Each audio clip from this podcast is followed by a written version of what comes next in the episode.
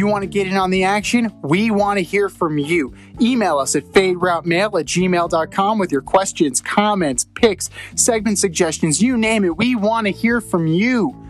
We're on Instagram too. Slide in our DMs at Fade Route Podcast. Get at us.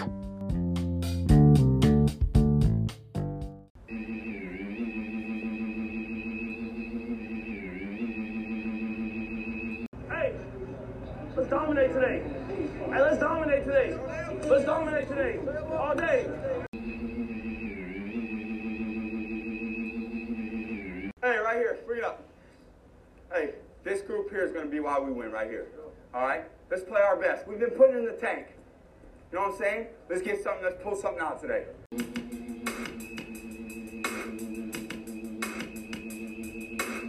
Hey, from the get-go, dominate. Don't give him a chance. Set the tempo early, baby. You know what I'm saying? Hey, let's all go play our best, huh? We'll have some fun. We'll beat up on these boys, huh? Your boy's coming for you early and often.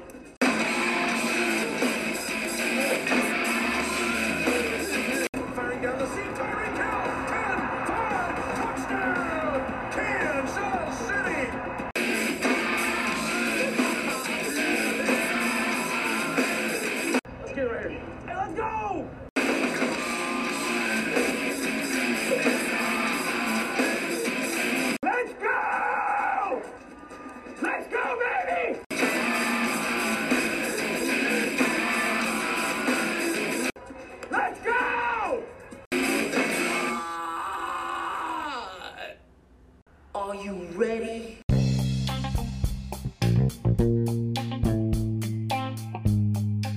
Welcome to the Fade Route with D and Z.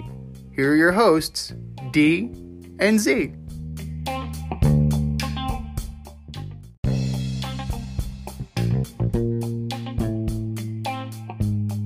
Welcome everybody to this week's episode of the Fade Route with D and Z. I am Z, and we are only a few short days away from the big game, the Super Bowl between the Tampa Bay Buccaneers, who are hosting the first time in history that a home team is hosting the Super Bowl, taking on the Kansas City Chiefs. And there will be fans in the stadium 25,000 total and 30,000 cutouts. So it's going to be good to see just fan reactions and you know it wasn't a hundred percent that this was going to go down but it is going down now. And you know i am i'm thankful that we're going to get to see fans in the stands. And one person who i think doesn't share that at least maybe not right now is lebron james after his altercation with a couple of fans against the Hawks in Atlanta, where kind of got into a little bit of a spat with the husband of the wife that made a big time impression on most people and was a splash all over social media. She has since come out and apologized saying that you know emotions got the best of her and her husband that they're they're just passionate sports fans. And you know it, it just got it, it just got to be too much. Well i don't know. Are we really glad that there are fans back in the stands? Hmm. And here he is. I've known this guy since our days on Carousel Shoes, flight crew through and through, the last QB in St. John's history. What's up, D? How's it going, man? Hey man, well that's what LeBron James said, right? He said it was great to have fans back in the stands, but let me just say this. I mean, she had a premium ticket, okay? So I believe those tickets go for almost a thousand dollars a pop. So you know what? If she wants to chat, but then again, LeBron James also said like that's part of the game. Like he gets in spats with fans all the time, but obviously you add alcohol in it, and it just becomes a whole problem. And I I really thought LeBron James handled it like such a professional because he was like, you know, I, I I didn't agree with her getting kicked out, but she did take her she did pull down her mask, and with the new rules, she had to go. But um, he handled. I mean, from what I heard, there was a lot of profanity being spewed out, and it's just like she's coming to the rescue of her husband, telling telling LeBron Right. James that the curse of her husband is just like what, uh, you know, it's you gotta hey you- listen you pay that much money to sit down there i'm not saying you can uh mouth off to the point where you get kicked out but you know she got her, let's say she got her money's worth Well, I'm sure she got her money. Oh, she certainly got her money's worth. Maybe not for the drink that she had to leave behind. Oh jesus uh, yeah, but um, I don't. I don't know what the NBA is thinking, man. I mean, yes, it's great that fans are back in attendance, but do they need to be that close right now? Especially in COVID America, like you know, players are sweating. They're going to be like, I mean, they're going to be in very close proximity, and I don't know for from a public health standpoint. I mean, I don't know if that's such a hot idea. I mean, you're not. I mean, you're not testing these people. You're taking them at their word that they are coronavirus free, and I don't know. That's just way too close for me. It's not like the Miami Heat. Remember, uh, I sent you that article that ESPN released that Miami Heat, instead of drug sniffing dogs, they're gonna have COVID sniffing dogs. So, M- Uh, McGruff over here. I Like, no, I get I get what you're saying, right? But they have to incentivize it, right? Because if you're not going to pay money to go to a basketball game to sit in the 300 level and basically just peep the game from a skybox right now, right? Right. So they're like, okay, we want to make some money. How can we make some money? Okay, well, we can get the club guys in. We can get the sideline guys in. We can get the courtside guys in.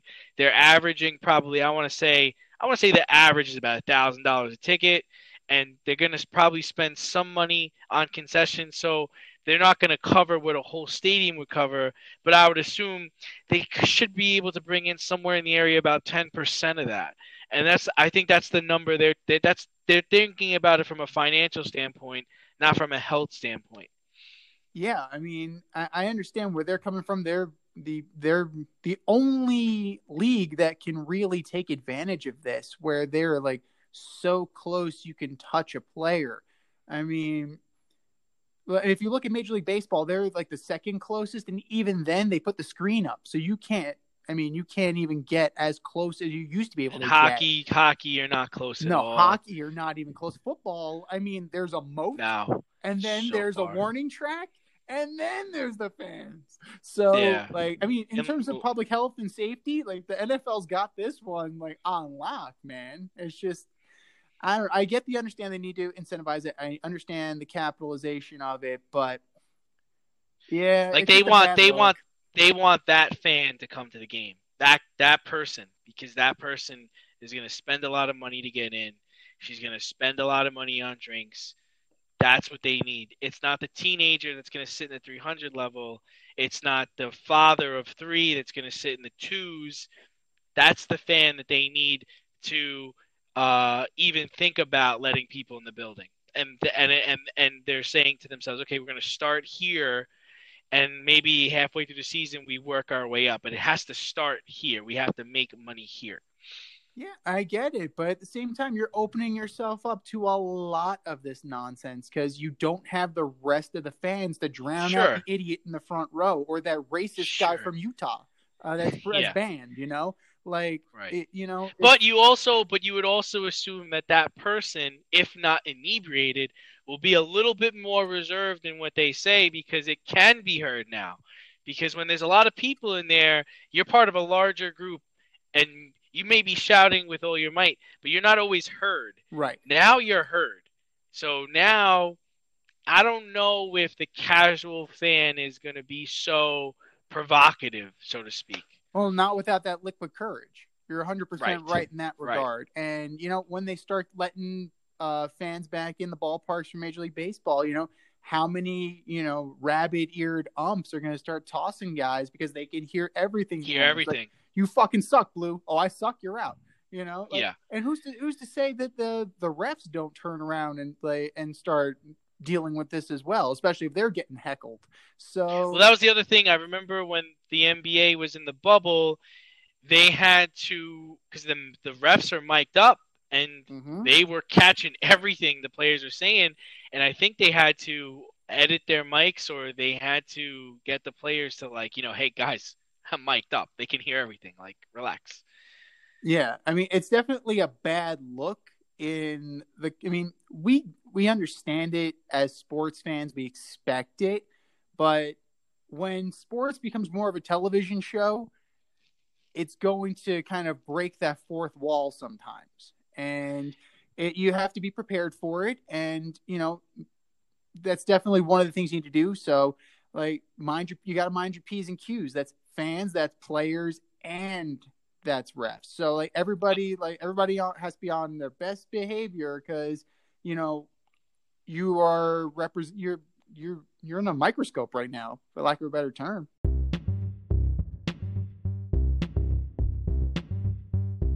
It's time for the fade in where we give a nod to the trending sports stories of the week. I'm glad you brought up the point about a television show because I think a television show could be made out of uh, the owners and the players union in Major League Baseball. Their relationship is just beyond reparable. For anyone who's been watching what's going on in the news lately, the players union rejected the 154 game schedule at full pay that the owners uh, put forward in a way to maybe mitigate the potential risk of the season, among other things. Uh, some of the things in this uh, agreement that was put forward was the universal DH. Uh, it was also giving Rob Manfred the ability to cancel the season and cancel games at his discretion, uh, and an expanded playoff to 14 uh, teams. And the players said, no, no, no, no, no. So uh, I don't. We might not even have baseball next year if this this keeps up. So what do you think about uh, this uh, rift and this beautiful relationship that the players union has with Major League Baseball? It could be a sitcom, couldn't it? It could definitely be a sitcom. It could be all in the family. That's for sure. Um, let's just break it down a little bit. It's a rejection of the 154 game schedule, prorated for full pay at 162 games.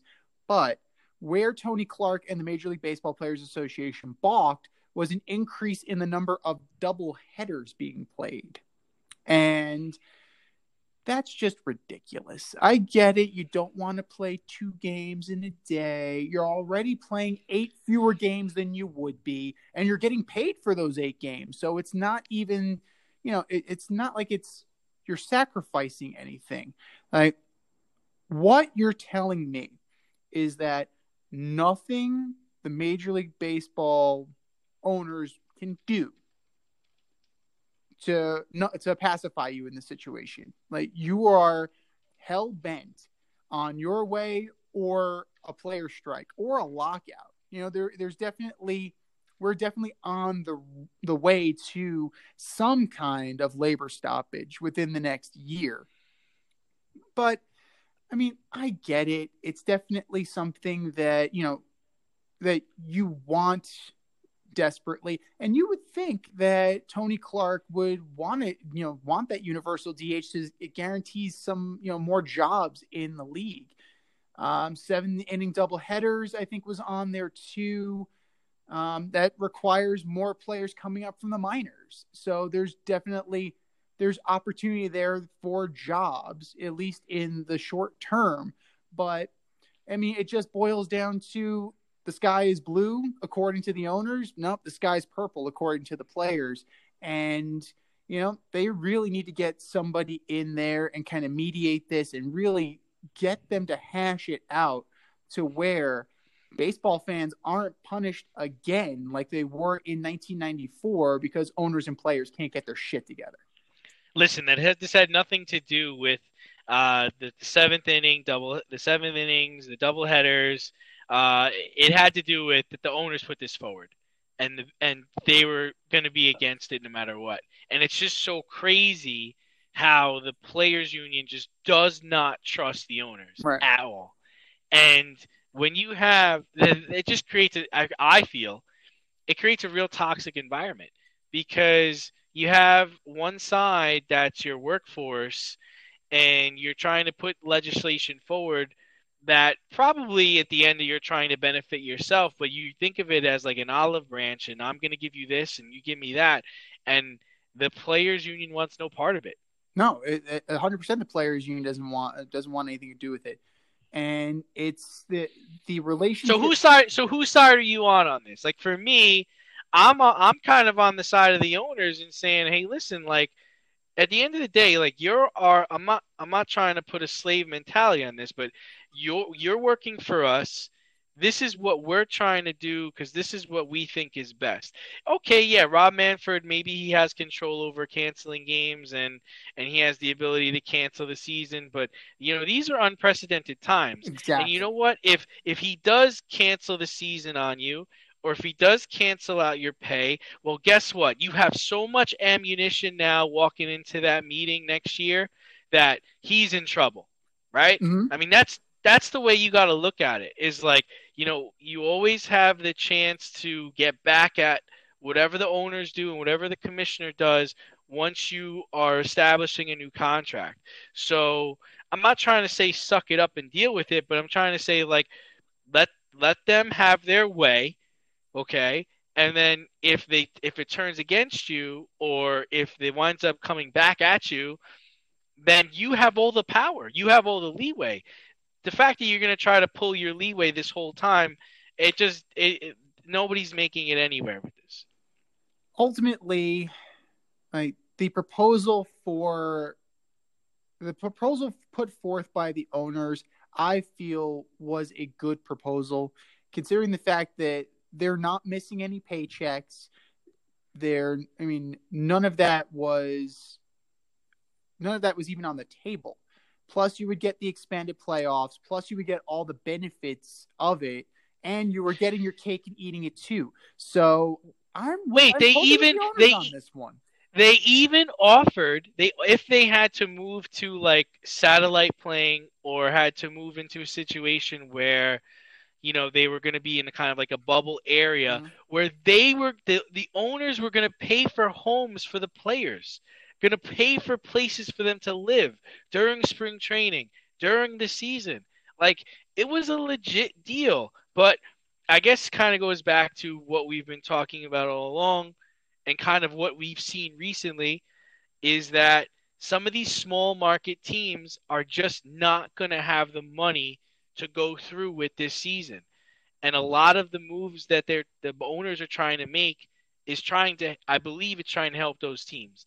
And most recently, uh, one of the best third basemen in the league, probably the best third baseman in the league, Nolan Arenado got traded this week to the St. Louis Cardinals uh, not only did they have to give up prospects, but the Colorado Rockies had to give St. Louis $51 million on top of that. Uh, so is this was this a smart move by Colorado or was this just a small market team just trying to unload some cash because they're in a Francisco Lindor situation? Well, the the Rockies are in a financially strapped situation. They definitely are not in a major market. I mean, Denver is a, you know, Denver is a big city. It's a major city, but it's not on the level of like a New York, a Boston, L.A., a Houston. But um, yeah, it's this re- another acrimonious relationship. Jeff Bridich, the GM, and Nolan Arenado it's very similar to what we've been seeing in relations between GMs and players in football, where play uh, the management is coming out and making bold claims that you know they're not really intending on backing up. I mean, they wanted to. They, they extended Nolan Arenado. They gave him all that money, and the intention was at least put forth by the Rockies was that they wanted to build around Nolan Arenado, and they have not done so.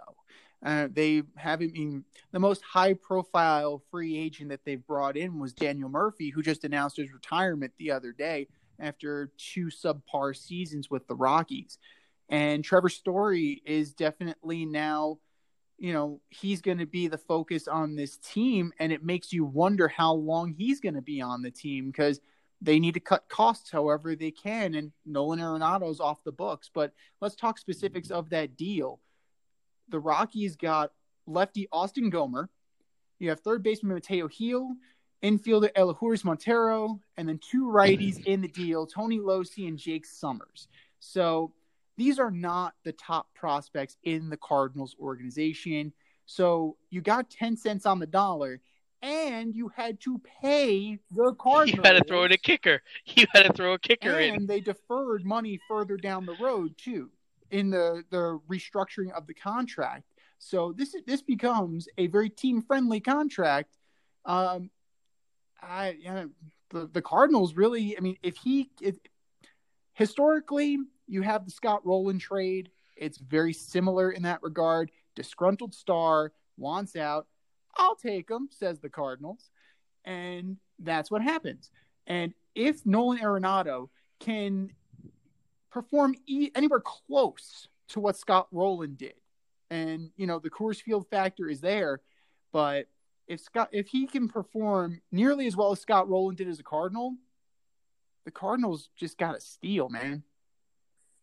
Well, I mean, I'm gonna I want to look at this from the Rockies' perspective. Okay, so uh, there are two opt outs in the deal, so he could opt out of St. Louis. I don't think he will. He's saying he's gonna stay there, but let's see what player the Cardinals get. Okay, because he's a Mm, I am not knocking him. I think he's I think he's a great player. I mean, he's only been in the league I think 8 or 9 years. He has 8 gold gloves. He's 29 He's years eight old. for eight.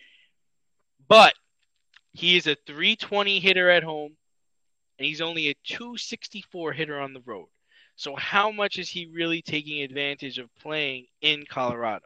So if the Cardinals get the 264 hitter, then it's like, all right, this was not a bad deal. If he winds up being a middle ground, like a 300 hitter or 290 hitter, man, they got beat. I mean, his his WAR is I think seventh. He's got like one of the best WARs out of third baseman. Like he's he's on another level. You know, and this thing was sour two years ago. Yep. Like two years ago, he was looking to get out, and they almost made it to the World Series. I think I think the Dodgers I think knocked them out in like a tiebreaker or something like that. Like so, the, you know, they had the last you know after that they became you know pretty bad, and they even winded up you know having a really bad COVID season as well. But I mean, he's going to a division where the I mean Cardinals is one of the best you know organizations in baseball. You would say they're the prohibitive favorite for that in that division now. Yeah, absolutely. And then the other part is, is like I, you know, when he wanted out two years ago, this had New York Yankee written all over it. It's like how I'm surprised the Yankees didn't get on this, but that's I, especially the fact that they're paying the kicker. Like, wh- what were the Yankees worried about? What they, they're giving you, they're giving, they're paying him to play on your team. exactly. But you know, it, this reminds me a lot of Paul Goldschmidt too, because as quietly as it's kept, altitude is definitely an issue in Phoenix as well. So balls are flying out of that ballpark too, and it took Paul Goldschmidt a season to acclimate himself to being full time in St. Louis. So that first year it wasn't as good as you'd expect. The second year was much better. So be prepared, Cardinals fans, that Nolan Arenado is not going to have a great season. He'll have he'll probably have a little bit better than what he had last year, considering the fact he had a messed up shoulder and he couldn't really get the bat through the zone. So expect maybe a little bit better than what you got last year, and then the second year, watch him take off. But the one thing that is intriguing about him and why I don't think he's going to totally go in the tank is that eight for eight in gold gloves. Defense travels, Yeah. man. Like that that has nothing to do with altitude. So that that kid can pick it, he can throw it, and he's definitely going to be he's definitely going to be a stud for that team. He's got like a Chavez glove, you know? Oh, Eric Chavez was so nasty at Yeah, third. He's got an Eric Chavez glove. I just, yeah, I wonder, I wonder if the hitting's going to come around. But you know, like you're saying, we will see what happens. This season with him. One of the people we're looking to see what happens with is also is Mickey Callaway, who is now under Major League Baseball investigation and Los Angeles uh, Angels investigation for what was described as lewd behavior to five women. Um, so, how does Major League Baseball clean up their issues they're having with uh, their coaches and their front office people with members of the opposite sex? I mean, let's run it back. You know, we're we're not just singling out Mickey Callaway. Uh, apparently, this happened in 2018 when he was a Met, and there was prior incidents when he was the pitching coach in Cleveland. So it's definitely been something that has followed him throughout his career. And when you take that, take this into account with Mr. Dick Pick, like it definitely, you know, it, it definitely speaks to a better vetting process that needs to go down. Now, I mean, you can't interview every single reporter that everybody deals with, and you know that's the thing about these things. He's he was the pitching coach. You know, the pitching coach. He's not. I mean, he'll get some interviews. He's not going to get the lion's share. Jared Porter was a low-level analyst. You're not going. Those guys aren't getting interview time with people most of the time. So it's one of those things that you need to vet these guys, uh, whether you have to hire an outside service or you just need to do a better job of going through and combing through people's history and try to address some warning signs. Because if you believe the article, and I'm sure, I mean, as we know, there's one side, there's the other side, and there's the truth. So, right. Mickey Callaway, according, I mean, to, so he- according to the article, he- Mickey yeah. Callaway, it was like the worst kept secret in baseball. If it was the worst kept secret in baseball, how the fuck would the Mets justify hiring him to be the manager? Well, here's the thing: it's like he's accused of sending shirtless photos, uh, requesting nude pictures, uh, lo- you know, inappropriate behavior. I mean, and he denies all accusations, which is the difference between the Porter situations. The Porter came out and said this is true. He had to go. And that's the only reason Callaway why Mickey is- has a job right now is because he categorically Right, Ca- denied it. Right, he categorically denied it. He's protected by the labor laws in Los Angeles. You know, he, I mean, um, yeah, in Los Angeles, he gets a full investigation. But he, I, I hate to say this, and I, I don't want to say, um, I don't think people, I don't think it's that people didn't know about it, right? I think some of this stuff has just been accepted behavior, and you know, most of this stuff is with reporters, and you just don't know how cagey he's being with these people, right? Right. It's just like you don't you don't know if this is a fun game where the reporter's playing along, you know, just to you know get more information, and she's being harmless. She's not thinking you know anything of it. Like she's and then he takes it to the next level, right? Right. And then it's just like, well, well, I didn't. That made me feel uncomfortable. Get, uh, get and, drunk you with know, me, and I'll and- tell you all about the Mets. Right, and he and he so you know it gets worked up to a level where he never comes down, regardless if they tell him to stop or if they tell him don't. And with Mickey, I mean he he's a family man, so you would think that at some point he's gonna draw the line, right? He's gonna say, all right, well, what am I doing here? Uh, especially if I'm the manager of the Mets or if I'm the pitching coach of the the the Angels or if I'm pitching coach in Cleveland, like you know, at some point you draw the line you know, unless he unless he he's thinking it's harmless, you know, and so I'm really interested to see where this goes. And the and the other issue with this is it's this isn't just one person. You got five women. Right. If you had one person, you say, okay, it's you know, let's get the investigation.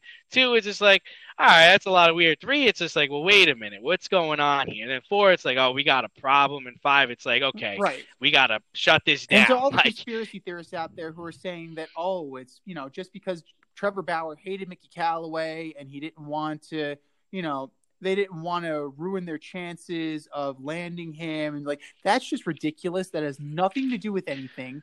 And one Yeah. person, okay, maybe it was a misunderstanding. You have five people with different stories. So it's not just the same stories. You cannot claim that it was some kind of coer, it was some kind of no, you know, consolidated or No. coordinated hit job on this guy. You know, No. you can't do that. No. and he's got and, he, and it's a, and it's a his and you know what now the question becomes is how many more of these are going to pop up, right? Right.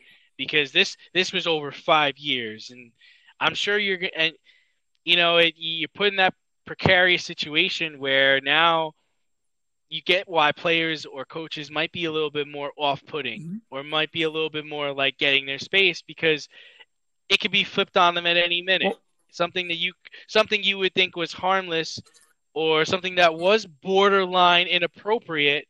Now it's forget about it. You're No, forget 100 it. It's hundred over. percent. And do you see? Do you foresee this leading to a, a similar to like a speaking out movement or a times up movement, or is there? Do you, do you Yeah, I do. see that? No, it's ha- it's gonna happen. This is Porter was the first, and Callaway's that. It's it, I I expect to see at least three or four more, including a player or two. No, definitely. It- Especially, you know, it's a locker room. Like, you know, we've both been in locker rooms. We we both know how guys talk in the locker room. You guys, you, we know how guys behave in locker rooms. I mean, it's not a generational thing. You know, like lo- guys are just going to behave that way because it's it's a comfortable area. And anytime that's introduced, it's like it's like lighting a stick of dynamite. Like you, it's the, No, the potential and- blow up in your face. Right, right. And and there are so many people that work within the organization.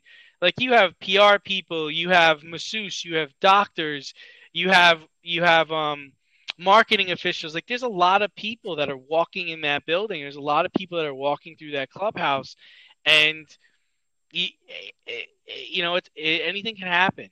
And uh, so I, I'm not saying I'm not discrediting the story. It's definitely possible. I hope it's not. I hope it's not true because you know he he was a prominent eh, he was a prominent manager he was a prominent person in major league baseball and he's he's going to have a tough time getting a job now No, definitely. And if these allegations are proven true, he needs to go. Like for at least for Yeah, a while gone. until he can prove No, himself that he can behave yeah for right. Go down and uh, it's a hard lesson. It's triple a double a single a like yeah. you know you you were granted a, an opportunity here and uh you you you crushed it. Speaking of opportunities, uh, the Nets are afforded a major opportunity to be part of the history books. Statistically, the Brooklyn Nets have are on pace, I should say, to be the statistically best offense ever. Simultaneously, they are statistically projected to be the worst defense in the league ever. Like ever, ever. So, as presently constructed and running the system that they're running, can you have still have confidence that they can make it to the conference final? On talent alone, the roster, you would say yes, but can they do it? So uh, I was really excited we were going to talk about this because I, I really do think uh, some players have turned the corner, right? I, I believe Kyrie's playing better defense. I think James Harden's become a completely different player. He's still really good, but the the def- the defense is really lacking here, and this is why I don't think that they can make it to the conference finals. And the and this is and this here's why. Number one is I think the East is actually better this year. They actually have eight teams that actually deserve to make the playoffs, counting the Knicks, the Hornets, and the Cavs. They're all good teams that are well-rounded teams, play offense and defense. The old the old saying, offense wins games, defenses defense wins championships. All teams have cold nights. All teams have a situation where they have to be coached and they have to work through whatever issues they're having the the Brooklyn Nets are not are not going to not going to be able to benefit from that. And the last reason is is they're an injury away from being the Houston Rockets. I truly believe that. I think if and that's including Kyrie. Even if Kyrie went down, I think if you have Durant and Harden, it changes the dynamic of the team. If you lose Durant, forget about it. You're basically back. You're basically the Houston situation again. I, I don't even think Kyrie would even play the rest of the season. Um, so I think those are the reasons why they're going to have a tough time making it to the conference finals and ultimately winning it this year. It's difficult to build chemistry on the fly, especially on defense. Defense requires two things it requires effort and trust. Um, you have to want to do it. A lot of NBA players don't want to do it, and you have to trust that if you switch off on somebody, that your teammate's going to be there to cover your ass. And will they get better? You would think so. With the talent that's amassed on this roster, you would think that they could figure something out. But this has Houston Rockets written all over it. And I just keep going back to that game seven when Chris Paul got hurt and then the threes weren't going down. And what happened? They were out. And if you're going to be a, a, shooting team and if you are just going to kind of bully your way, try and bully your way through, it's not going to work because you're going to put, you're going to come up against a team that's going to play better defense. And when those shots aren't landing, how are you going to counterattack that? Because again, you you need to be able to diversify your game. And I don't see that happening in Brooklyn, especially with a rookie head coach who has no coaching experience. What I mean, in a huddle, well, let's talk about the huddle. Like Steve Nash is going to have Durant, he's going to have Harden, he's going to have Kyrie. Like, how are you, as the leader of this team, going to get these guys and rein these guys in when things aren't working? And one, not get them to pack it in, like keep them, keep them motivated and hungry. And number two, get them to adapt their game when it's clear that I mean James Harden likes to play one way, Kevin Durant likes to play another way, and Kyrie Irving's like in the middle. What do you want from me? So I don't know. it remains to be seen where we're going to go because teams are still going to add players. There, I mean, the trade dead there, there's a trade deadline, so you still have time to you know build your team. So you know the Bucks can still add the Knicks, the surprising Knicks, can still add players. Like these teams are, are not fully set in stone, and like we we've seen how the Miami Heat can just rise out of nowhere. Just I just don't know if this experiment on the fly is going to be a productive one. I just don't see it it's it's productive so far, right? Because they're six and zero oh against like really good playoff teams, and I think they're seven and two against everybody else. I think their only two losses, I think, came to the yeah. Washington. But at the same time, I mean, that's pretty funny. Know, no, totally. Like if the if they're in the playoffs against the Wizards, watch out. But uh, yeah, good, good luck. But um, that's the thing. Playoff series are about adjustments. You're seeing the same team at least four times, at least four times, at most seven times. So it's about adjustments and who can do that the best. And at the end of the day, I don't know if this team can or is willing to adjust.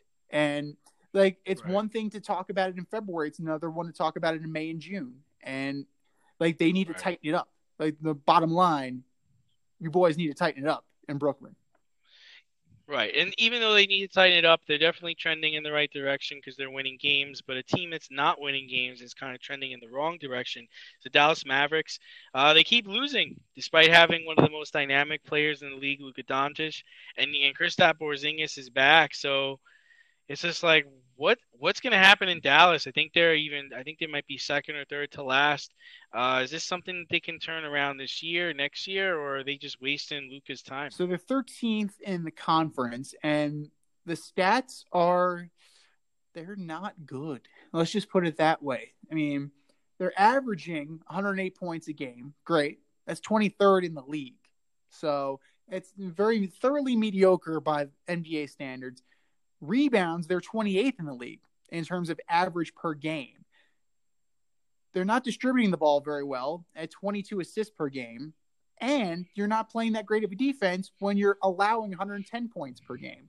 So I don't know if the mix is right on this team.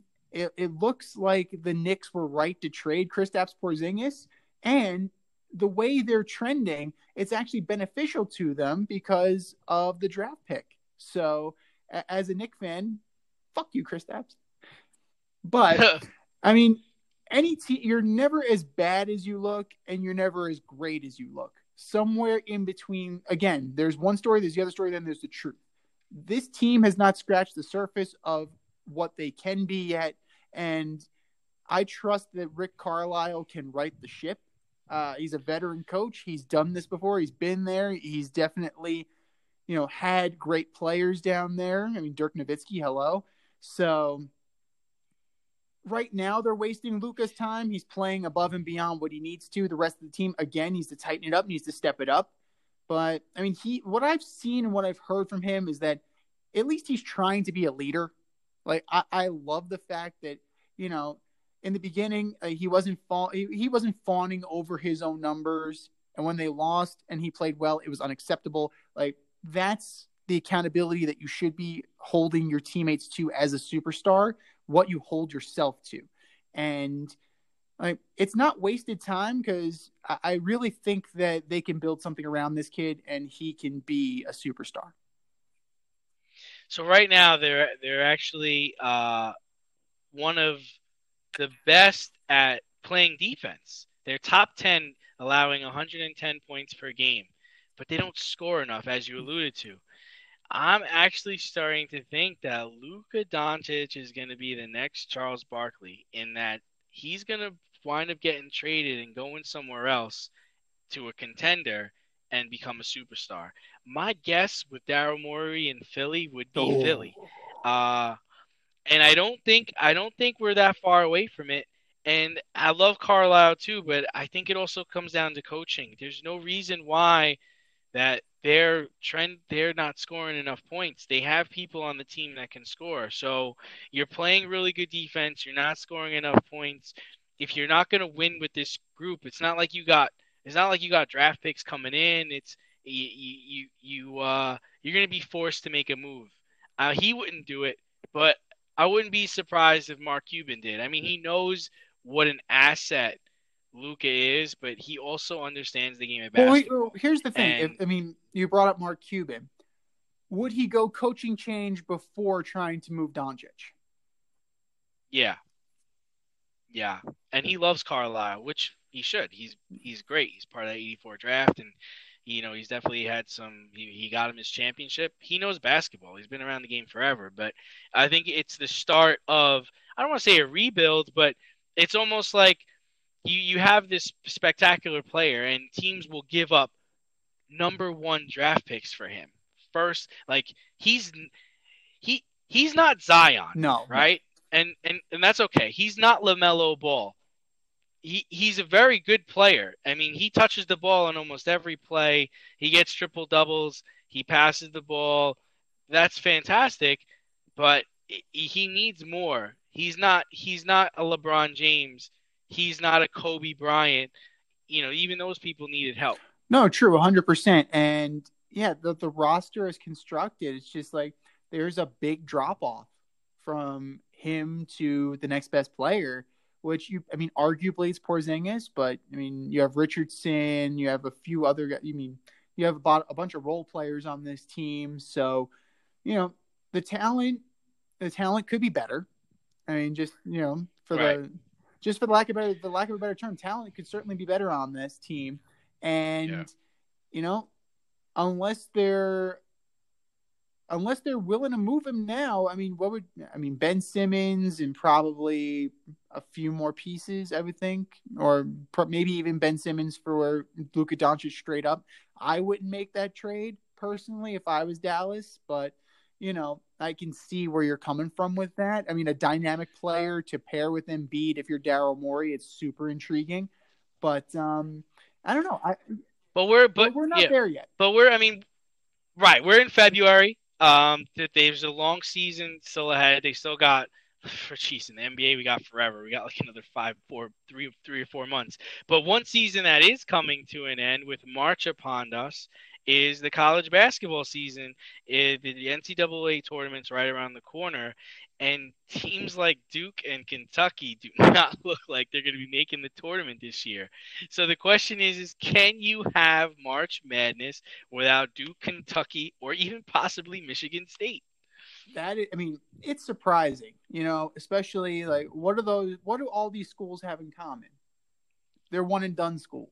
So it's very interesting to me that I mean, Duke is in the middle of the pack in the ACC. You're talking sixth in the conference. I mean, one game over 500 with a conference record, one game over 500 total for the year. I mean, North Carolina is not much better, but they definitely have taken care of business outside of the conference. So that's definitely helped them out. Otherwise, they'd be in this boat as well. Kentucky, I mean, Kentucky's under 500. They're, they're five games under 500 for the year. So like right, five, five and 10, and right? Like that's that's crazy when you consider that. That's that's overall in conference they're at 500. So you're looking at four and four in conference. Can I see it where it would happen? Yes. Do I think it will happen? No, because if they are going to play the conference tournaments, there's a good shot that both Kentucky and Duke could possibly get to the finals at least, and that will definitely make them look a little bit better to the selection committee. Are they going to be a top five? Hell no. Would they be top 10? They may be in the 8 9 game. What that would be crazy if Duke was in the 8 9 play in game. Like that would be fucking nuts to me. Or Kentucky is in that in that 5-12 playing game. Like that would be insane. But you know what? I think it's actually better for college sports. I think it's better that these teams have to fight from underneath a little bit and have to, you know, have to experience some adversity because like sometimes sometimes Goliath, you know, sometimes they go down and they need to rebuild themselves. I mean, not to go from college to pro, but like the Yankees. That 2017 Yankee team was like beloved. And then because it was all those young kids, they weren't the superstars, they were growing together, they were having fun, and they were overcoming adversity. And then 2018 comes around and they come back to being the Yankees, and then fuck you, we hate you again. So for this one year, I'm willing to say that it's good for the NCAA that they need to fight from underneath, and I see them both. I can see them both in the tournament. Yeah, I mean, I think it would be. I think it would be more exciting if they didn't make it. I think, like you even said, if they had to play in a playing game, that would be awesome. You know, every every year you could always chalk it up to Duke, Kentucky, Michigan State, but not this year. I mean, you have St. John's to eleven and seven. You got Iona that's five and three, and then like you said, you got Duke at seven and six, Kentucky it's five and ten, Michigan State eight and six. Again, this is the year for the outlier. This is a chance for the NCAA Basketball Association to do it right where football got it wrong.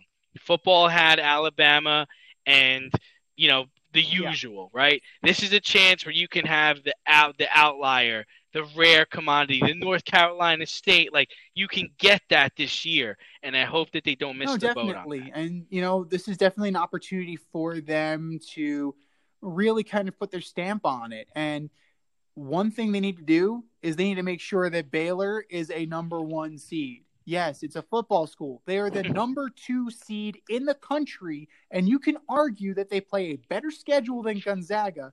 Granted, Gonzaga is going to get the overall number one because at this point, they started as a mid major. They are now a basketball powerhouse.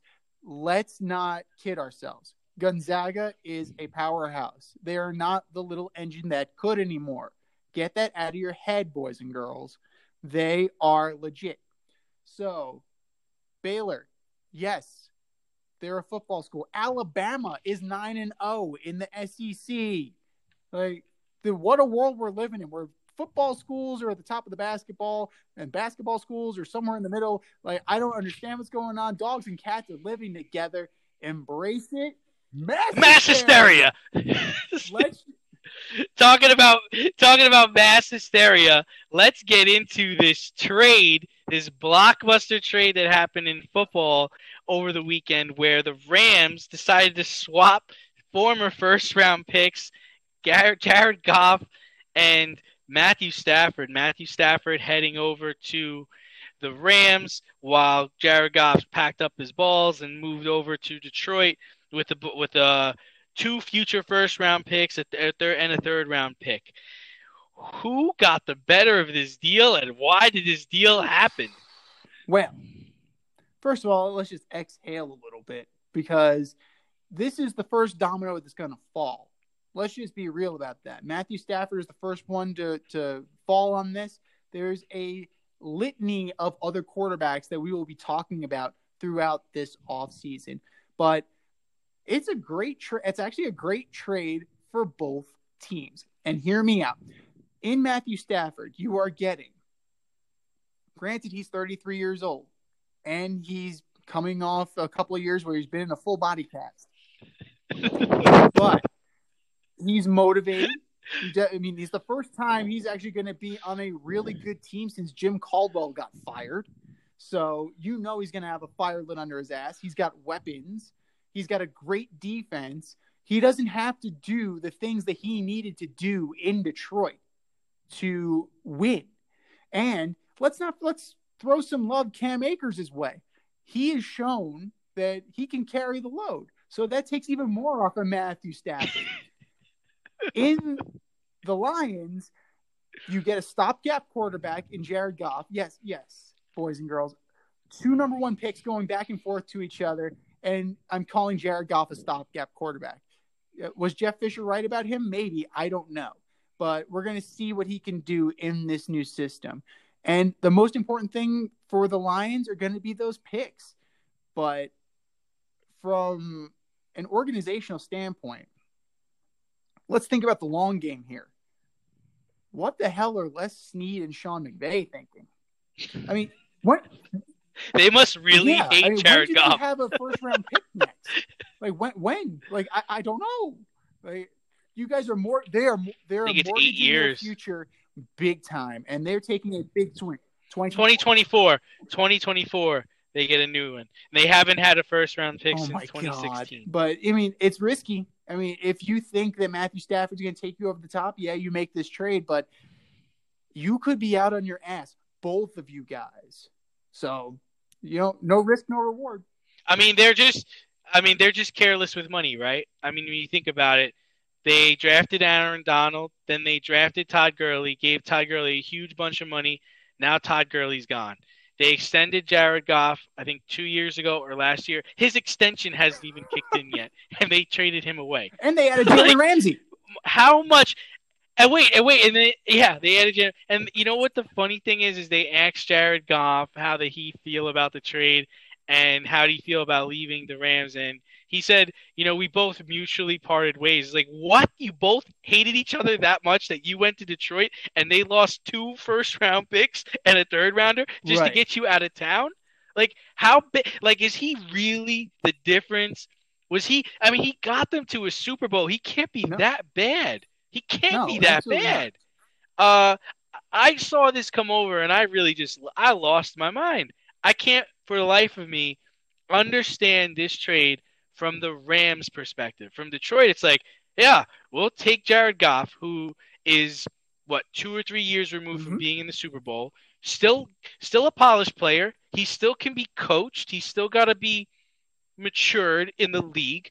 We'll take your first round, your first rounders, because the likelihood is one of these is going to be a top five pick, just like Miami's pick that they have from the yeah. Texans, right? We'll take your third rounder, and we can decide our future. Like we could literally play golf for the next two years, decide we don't like him, either trade him somewhere else, cut him, and draft another quarterback if we wanted to. Like the idea that the Rams don't have a pick for four years, it's just like how do you build a football team? Who, who are you who are you building the team around? You're building it around the defense where the majority of them are going to be free agents next year? Like I don't understand how Sam Kroenke, yeah. I think is the owner there. I don't understand how he doesn't walk in the room and just start stabbing people. Like, what are you doing to my team? Like, you have zero depth now. You have no depth whatsoever at any position, right? So now it comes to the situation where, let's say, when Stafford of gets course. hurt, because he's going to get hurt, who are you putting in at quarterback? You got running back. You got three different running backs there. Nobody knows who's going to be the starter, right? Are the skill players that much of an upgrade in in in in LA than Detroit? Really? Like, is Golladay not as good as Woods? Is Marvin Jones not as good as Cooper Kupp?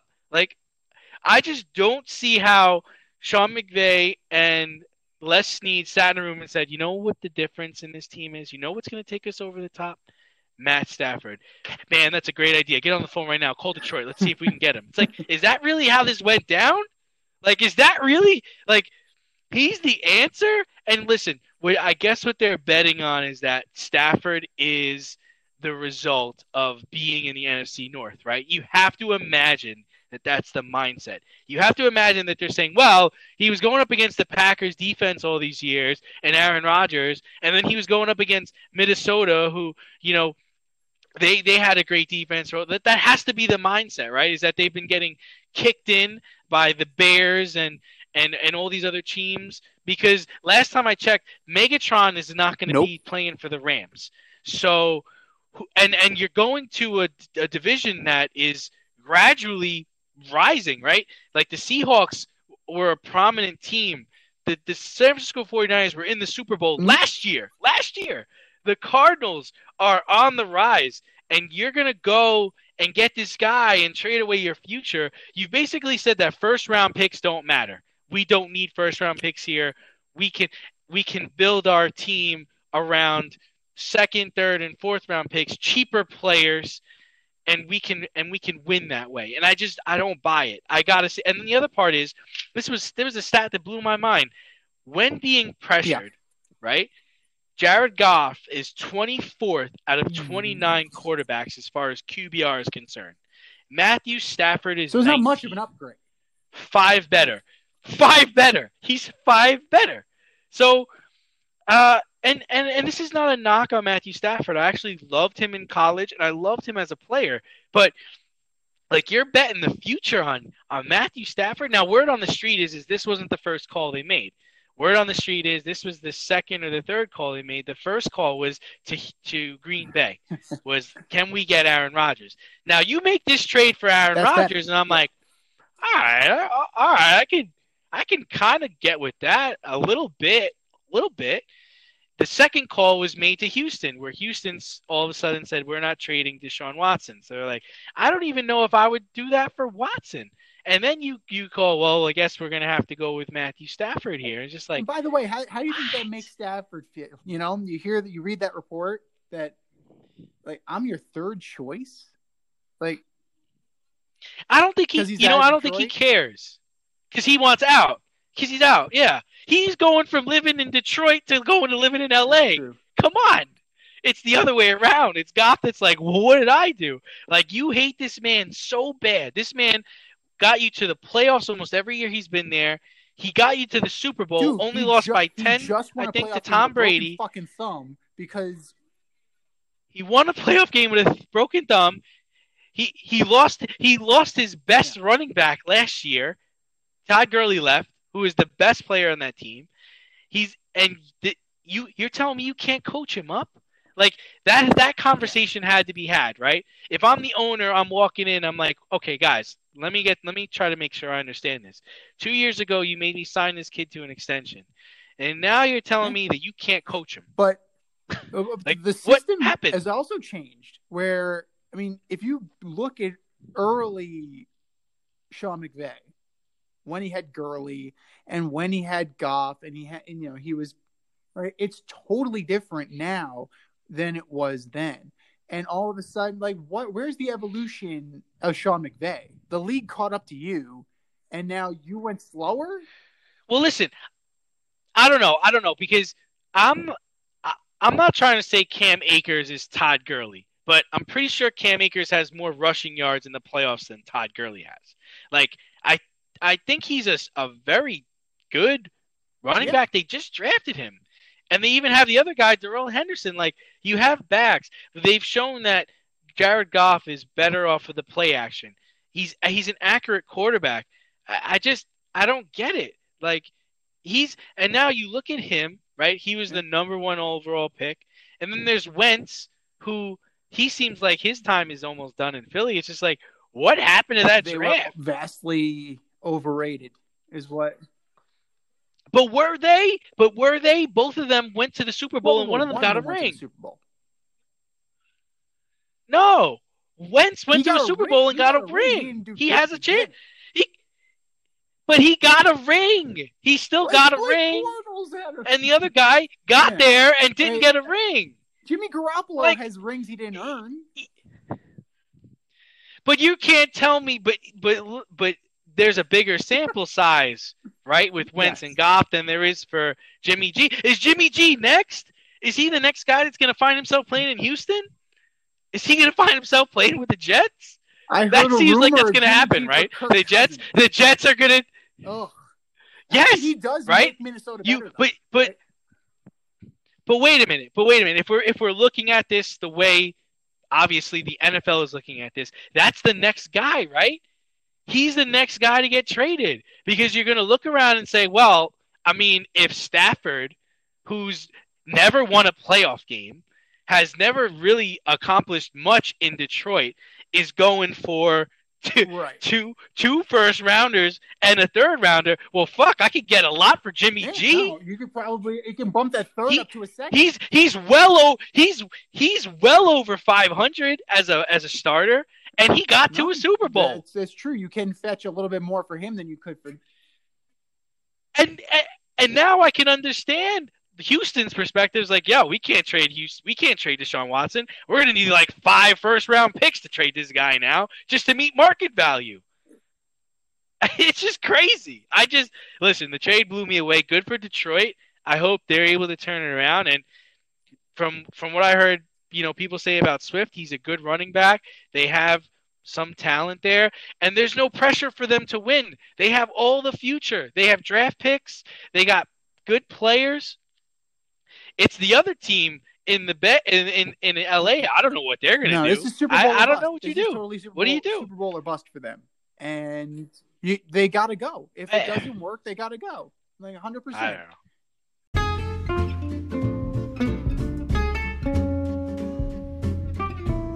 I'm getting hungry over here. Should have cooked up some dinner. And if you're looking for a new cooking show to binge, check out As You Eat It on YouTube, hosted by me, Chef Z. I invite you into my home and show you what and how I cook when I'm off the clock as a chef instructor. You're going to learn fun recipes and creative methods to empower and inspire you in the kitchen and take it to the next level. Cook how you want to cook, eat how you want to eat, eat as you eat it. That's As You Eat It, available only on YouTube. AZ, you eat it. Check it out and let's get cooking.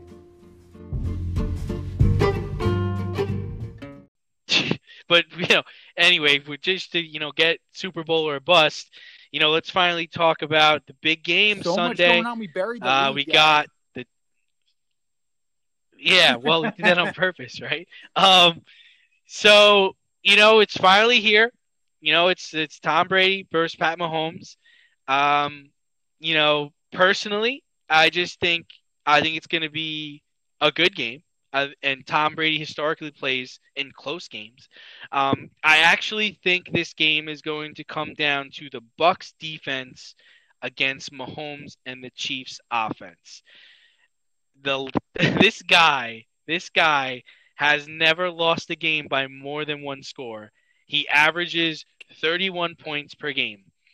To beat the Chiefs, the Bucks and Todd Bowles have to devise a way to get up by more than one score and to keep them under 31 points. That is the recipe for victory. So What say it's you? definitely going to be a close game. Uh, definitely. I mean, Super Bowls in general of late, they've definitely been closer than you would think. I mean, I think the last like real blowout was what the Ravens and the Giants, and that was like you know, and even then it wasn't it wasn't a blowout on the scoreboard, but you could tell like the Ravens were so far ahead of the Giants. But what both teams need to do is control the clock. And how do you control the clock? You run the damn ball. Edwards-Helaire for Kansas City, Fournette and Rojo for the Tampa Bay Buccaneers. Brady, you got to keep him upright. Pressure, you know, you know as well as I do, Brady does not handle pressure well. And for Mahomes, like Mahomes is going up against a, in my opinion, unless Antoine Winfield Jr. is playing, it's a very suspect secondary in Tampa Bay. I mean, Murphy Bunting and Jamel Dean and all these guys, like they're just eh. And Patrick Mahomes can certainly exploit Eh. them with Meh. Tyreek Hill. You can get some out some screens out in the flat and just have him take off. Like you can definitely kind of work that down. And you know, you can also exploit the linebackers' aggr- aggressiveness and just work Travis Kelce down the seam all game. For as far as what the um, what the Buccaneers need to do, like Brady just needs to stay upright, take the deep shots if you can get him. Avoid Tyrann Mathieu. He's the only guy in that secondary that scares me. So I see Scotty Miller having a big game. Like they've been grooming him to be the Welker, to be the Amendola, to be the Edelman. Go get him, kid. So this is your moment to shine. And you know what? I'm going to even go out on a limb. I'm, I'm going to say a quarterback is not going to win the MVP of the Super Bowl. As far as who it's going to be, screw it. I'm going to go Scotty Miller. You heard it here first, guys. Scotty Miller is going to be the MVP of the Super Bowl. And let's just say Tampa Bay by a touchdown. Okay. Yeah, I'm I'm uh I'm I'm not betting against Tom. So I'm gonna go with the Bucks. Uh I think they're gonna win 31. They're, oh, you're, 20. you're he's breaking the streak. They're they're breaking Mahomes' streak. Okay, definitely. Okay, I can Right, see that. Exactly. That's the only way I it's gonna. totally that's the only that, way they're gonna win.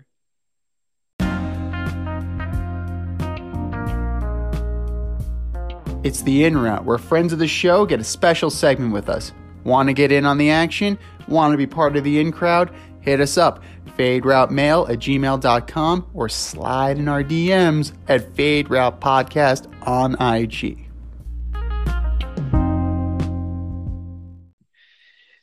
So now that you have our picks, we wanted to bring on one of our guests today. We have Mike Lenore from the Midwest. He's our Mets insider, food connoisseur, and DraftKings expert. So I'm going to start you off with this, Mike. You know, what do you think of the blockbuster trade between the Lions and the Rams? You lived in the Midwest. Hey guys, you know thanks for having me what. Detroit and, football's uh, about a little bit. question. Who won the So, trade and why? I think that the Rams are going to end up being the winners of this trade, and the reason really is it comes down to the first round picks that are moving their way. It's just you're looking at considerable picks for the next few years, and you got Stafford, who went from being a fan favorite in Detroit to just begging to leave is going to be an unrestricted free agent in 2013. It looks like if things go badly. So the Rams have escape plans and picks for for years, and I like it. I like it a lot.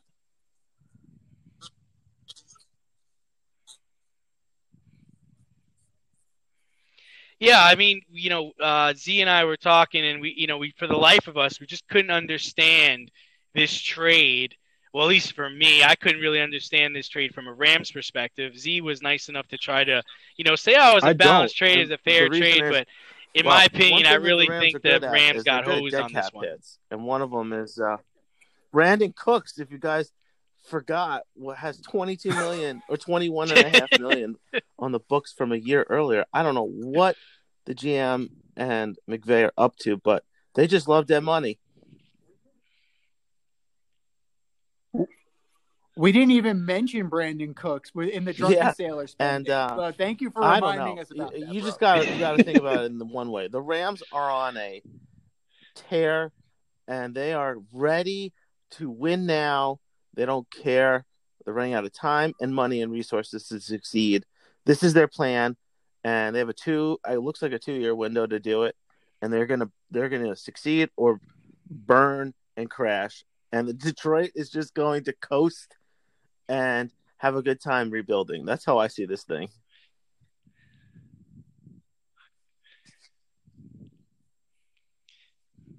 Got it, got it. All right, moving on to the Super Bowl. Uh, you know, we have the Bucks playing against the Chiefs this weekend. Uh, This which players on the. Bucks need to play well this. for the It's- Bucks it's to obvious. win on It's Sunday? going to be the it's got to be Tom Brady in the offense. But you got to look deeper than that. You can't just think that Tom Brady, Mike Evans, playoff Lenny, and the offense are the clear answer. They're not. They're, you have to think, how did the Bucks get as far as they did? And it's the defense. The defense needs to set up the game for them to succeed. You have them scoring third. The Bucks scored 35 points in playoff turnovers this so far, and Devin White and Lavonte David need to show up big in blitz packages to cover Kelce and the middle of the field. They have a lot going on and a lot to do to succeed, and and it really, I think the defense really is going to be the middle linebackers are going to be the ones that need to show up in order for the Bucks to win on Sunday.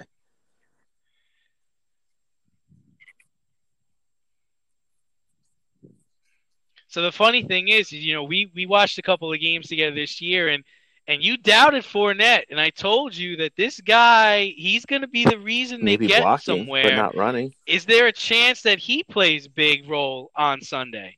Yeah, I mean, he could just be a fullback back there and just do what he's got to do. They're just going to throw the ball out. over the yard, huh?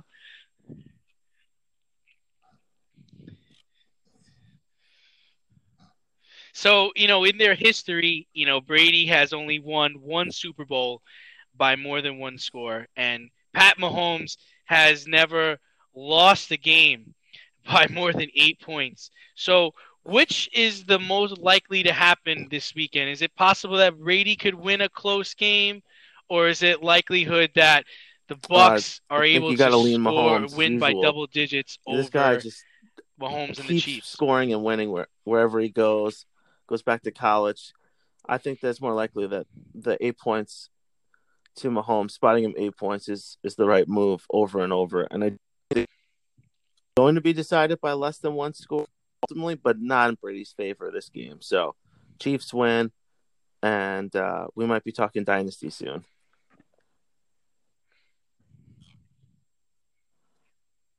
Okay, definitely. I mean, bold prediction, Cotton. Let's see if It's it, all right. uh, if it uh, happens. Yeah, there you go. Works out for him. That being said, you know both teams are coming from an area of the country known for its food. So, as a food connoisseur, would you rather attend a Super Bowl party in Kansas City So, or Tampa? guys, I don't know what would who's you been to to Tampa to, served? eat, but I'm going KC a million times over. So you you go to Kansas City, which I've been to, you're gonna expect artery clogging amounts of barbecue, and you're gonna be guzzling barbecue sauce wherever you go, which is a personal favorite Mm. of mine. You got the tomato and the molasses; it's sweet and thick, and you got you got the barbecue. Their main barbecue item is burnt ends, which is my personal favorite, and I don't see how that. I mean, anywhere you go in the United States, burnt ends win. Every time it's on the menu, I order it.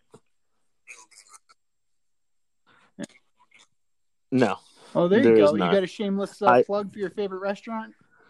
but but Nah, guys, let's not sleep Nah, on two things us. going on in Tampa. Right. They do have two things going for them. They have a steakhouse called Bern's. If either of you have heard about it, it's a top ten steakhouse in the U.S. I don't know if you've been there.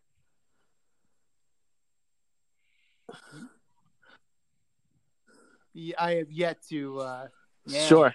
And, I haven't uh, been there, but I have a should, feel. because I haven't, have a I haven't been there, but I have a feeling we're gonna get a dedicated to just T-shirt from their desserts owner alone. soon. I think it's one of a kind in the United States, and you can go there and you can just seat yourself for dessert, and they have like a twenty-page menu of just dessert items, and it's just insane.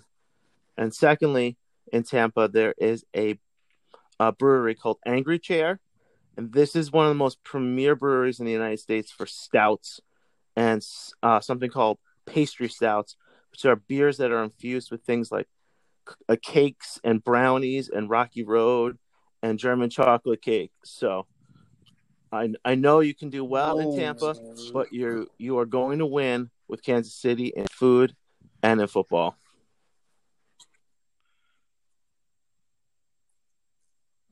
Nice, nice. So you, we already know that Kansas Ooh. City is your pick I'm gonna Uh, go. How about a score prediction? I know the spread's three or three and a half, depending on where you're betting and what you're thinking. But I do think that Kansas City has the potential to win by six, and I think it's going to be like a 33 to 20.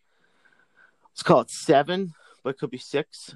So I, that's where I see it. I see a high scoring game breaking 50 something points, and I see a defensive play like a turnover at the end of the game um, being a big deal. I'm not going to say Tom Brady's going to throw another pick to end the game, but but somebody like Fournette might put the ball on Another the ground. Another pick. at He says worst not even one. He says another pick.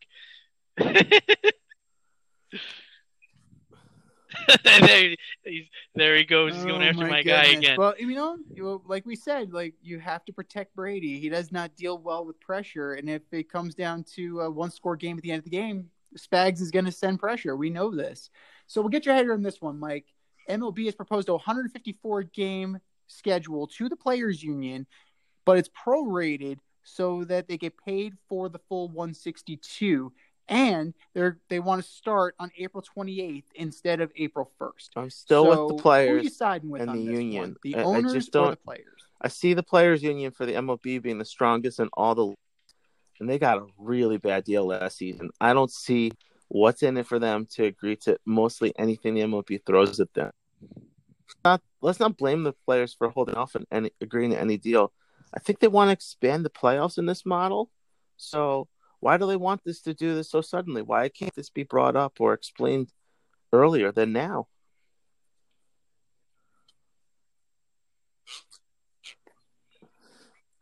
That's a great question. Mm, Well, thanks for joining us, man. Thank you for being the inaugural member of the In Crowd. Thank you, And guys. We Thanks will for having me catch up on, with you and again, I really love what you probably do. after the game. Thanks for tuning in tonight. You can catch our podcast every Wednesday nights on the Anchor, Spotify, or other uh, outlets where you listen to your podcasts. Until next time, stay faded, everybody.